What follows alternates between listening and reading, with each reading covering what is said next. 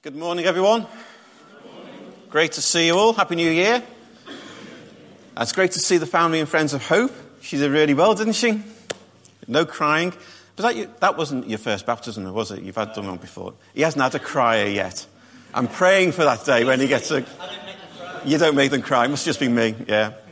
Uh, it's always great, isn't it, having a, a new baby around because, uh, and the name's brilliant. I love the name Hope because babies do bring hope. There's always that, that kind of sense of hope of a better future. I know when uh, I've got two daughters who are now adult daughters, uh, both married and live in Leeds. Uh, but I remember when they were born, my kind of sense of hope for the future grew. And I wanted them to live a better life than I ever lived. I wanted them to be better people than I ever was. That's not the case, unfortunately, but you know, you can't have everything, can you? You know?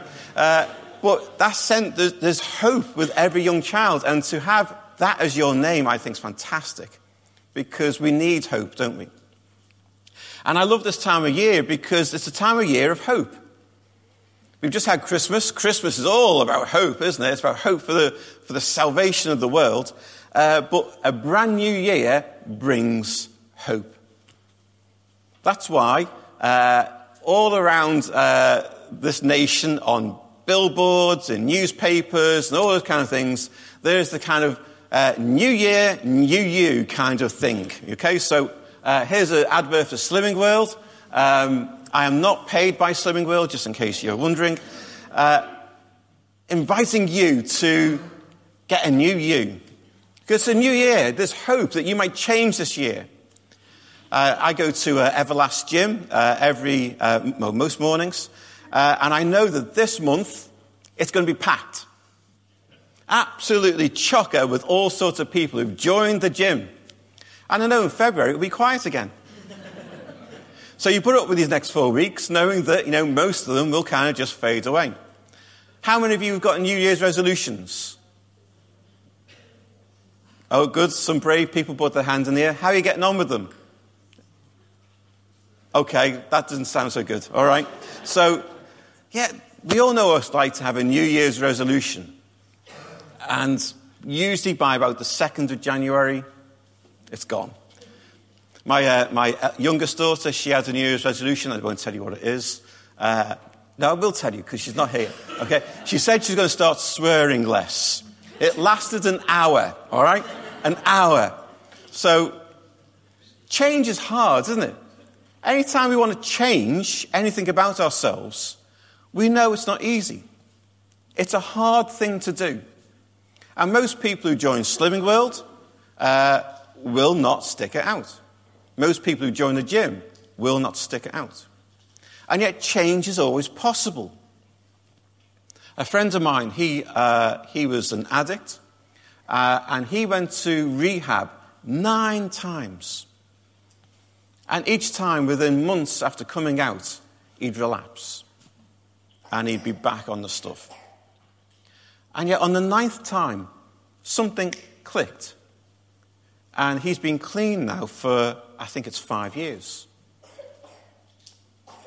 What brought that change? He did exactly the same things each time, and yet something about that ninth time made it all click into place for him. See, one of the things that we know is that change is hard and no one understands change. I was reading uh, an article some months ago uh, in Psychology Today by an eminent psychologist who said, No one understands why people change. Why some people will go on diet after diet after diet without any change at all, and then about the hundredth time, for some reason, they stick at it and it falls into place. No one understands the motivations behind us changing. And yet, change is possible. Because Slimming World will bring out uh, in the next few weeks uh, role models of people who've lost 455 stone in the last year and things like that. Uh, people, you know, gyms will have the before and after photos. Change is always possible. But it's hard. It is really hard. And maybe as you start this new year, you're starting to think, well, uh, I want to change. There's something about me that, that needs to change. And maybe it is something like weight, or it's exercise, or it's all those other things. But maybe it's something deeper than that. Maybe it's something that goes right to the heart of who we are as people. Maybe it's something spiritual. I became a Christian when I was 21 years old. Uh, and I wasn't a bad lad. I wasn't doing terrible things. Uh, I was just an ordinary guy doing ordinary stuff, but I knew something needed to change. I knew that something within me was crying out for something beyond myself that was more than what I could see and smell and touch. See, the Bible says that God has placed in each and every one of us eternity, a desire for something more than who we are, something more than we can smell and touch, a desire for God. Now, some people are obvious with that, and some people cover it up really well. But within each of us, there is a longing for more. Not just more stuff or more money, but more of life. See, the Bible is quite clear that uh, we all have the potential for change. We heard it in our reading today, where it says that those who have come to Jesus are a new creation. They have been so radically transformed, so radically changed, that they are like new people. And when I became a Christian at 21, uh, I went from being fairly miserable and without hope to being filled with hope. That's, that name's going to come up a lot. Uh, to be filled with hope actually filled with joy. I had a joy within me that I didn't, I couldn't even understand simply because I had come to see life differently. And the difference was Jesus. And I can tell you hundreds of stories of people who came to Jesus and had their lives transformed. And they describe it in different ways. One friend of mine, uh, he became a Christian on the Alpha course. And uh, it was some years ago. And he, the, the day he gave his life to Jesus, he went home and he couldn't sleep. And he went downstairs, he made himself a cup of tea, and he stood in the front door of his house looking out over a street. And he said, for the first time ever, it was like he was looking at the world in colour, whereas previously it was black and white. That was the change that Jesus made. All of a sudden, everything seemed brighter, more beautiful, more colourful. See, the Bible puts it in really stark terms. It describes coming to Jesus as moving from death to life, from darkness to light. That's the change that the Bible talks about. That is the potential for each and every one of us. But it starts with what our passage talks about that we become reconciled to God. That's where it all starts. That we need to be reconciled to God. See, the kind of change that some of us at least long for we can't make ourselves. We can't make those kind of changes. Only God can. God, who's both the author and creator of our faith and our life. Only God can make the kind of change in us that makes us feel whole and human and safe and loved and accepted. Only God can do that. And most of us, unfortunately, we live our lives separate from God. We live our life distanced from God. We choose to do that in the way that we live our life. And yet, God is always chasing after us, calling us back to Him. As we've baptized Hope, it's not to make her a Christian. It is literally in the hope that one day she will hear God chasing after her and respond to God and make God part of her life.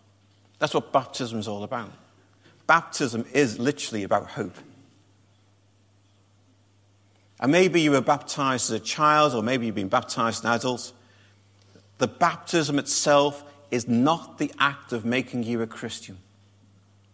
The moment you become a Christian is when you stop wandering away from God. You turn around, you face Him, and you accept Him into your life. Where you start to shape your life and your thinking and your feeling around Him. And when that happens, when you are brought together, when you're reconciled to God, that's when change happens. See, the Bible talks about that when we come to God, we get a new heart. I'm not talking about a new physical heart, but something about. I'm looking out, and most of you are getting on a little bit. If I'm not, I'm not being rude, all right? But you know. And for those of you who are a bit younger, you will end up like this lot, okay? But life can make you hard hearted and cynical, can't it? You go through stuff in your life hurts, pains, people letting you down, you letting yourself down. Stuff happens in your life and you simply become hard to life. We do it almost as a defensive action in order to survive. But it's that very hardness of heart that stops us from changing. So, what God says, and He says it in, uh, in the Old Testament, it's a prophetic word. He says, I will change your heart of stone into a heart of flesh. It enables you to both love and to be loved completely and fully again. It gives you a new heart that allows you to feel differently about life and about other people. But he also says in the Bible that he gives us a new mind. It says in the Bible that we, have the, we now have the minds of Christ. We're able to think like God thinks. We're able to see the world like God sees the world. I love how this passage starts off. It says, Now we look at no one from a worldly point of view. We see people from God's point of view.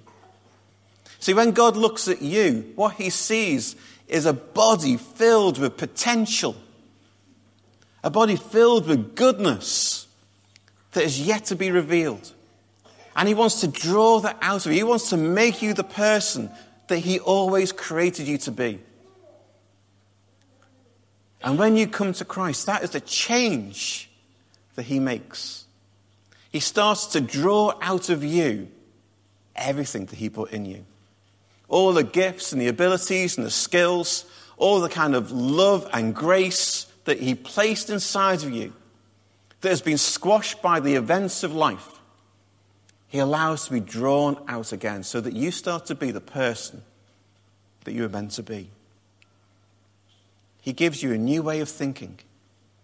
He gives you a new mind that allows you to see the world and to see yourself differently. So, is this year a year to be a new you? That's the question I want to ask you today. And maybe you've been a Christian for a little while, and maybe that kind of first flush of being a Christian has kind of faded a little bit. Well, the challenge to you is to still carry on being the new creation, to keep on being renewed into the image of Christ to not settle for where you are, to start seeing yourself and the world through God's eyes. And if you've been a Christian for any length of time, that's my challenge to you to not settle for where you are. To keep pressing on into the life and the love of God, to, to keep believing His truth about you, to not hold back on all that God has placed inside you. Because part of being a new creation is that we are being completely renewed day by day. So let me encourage you. If you are a Christian, you've been a Christian for any length of time, where you are right now is not the end. There is more yet to come. But if you're here today, and, and maybe you know the Hope's family might be in this place, that maybe you've never thought about this God stuff before. Maybe this is something that's just been off your radar. And it is for lots and lots of people. It was off my radar for 21 years. Maybe this is the year you explore where God can be in your life. Maybe this is the year that you start to think about well, what does all this stuff mean that these weird people do every Sunday? And the Alpha course is a great way of doing that, but there's other ways as well. So let me encourage you to, if you want to experience some of the change that God can bring, let this be the year that you start to explore that. That you start to think about, well, where is God? Is He in my life? And if He isn't, how does that happen? And we can help you do that. This is a year that is filled with potential for every single person here today. And that potential can only be fulfilled as you let Christ into your life. And it doesn't matter where you are on that kind of whole Christian scale, whether you're a total unbeliever, atheist, whatever, or a fully fledged Christian for 105 years, it doesn't matter. This is a year filled with the potential to experience the love and the grace and the truth of God like never before. A love, grace, and truth that has the potential to keep on changing you to experience life as God intended you to experience it. Can we pray together for a minute? Maybe we can stand as we pray and the band will come up. I assume, I, am just saying that. I don't know if that's the order of service. Yeah? Okay. So let's just pray for a minute. And after I've prayed, the bands are going to start to play. And um, over by the windows, there'll be some people who will pray with you, personally, for you, uh, for, for anything at all. It might be that you, you're physically ill, you've got a problem physically. We believe in a God who heals. I became a Christian because someone got dramatically healed. Or maybe there's other stuff going on in your life and you just need prayer. You need to experience the power of God in a certain situation. There will be people who will move at some point very soon towards the window, uh, and they will be there during the next, next lot of worship. Just go to them, and they will pray with you. But I'm going to pray for all of us. So let's bow our heads. Father, I thank you that your desire for each and every one of us is that we experience life as you intended to, for us to experience it. Life in all its fullness. And Lord, that's our hope for every single person here. Lord, I pray that uh, we may experience the transformation that you want to bring into our lives. Lord, let this year be a year filled with opportunity and potential for each of us to experience more of you. Because we ask it in Jesus' name. Amen.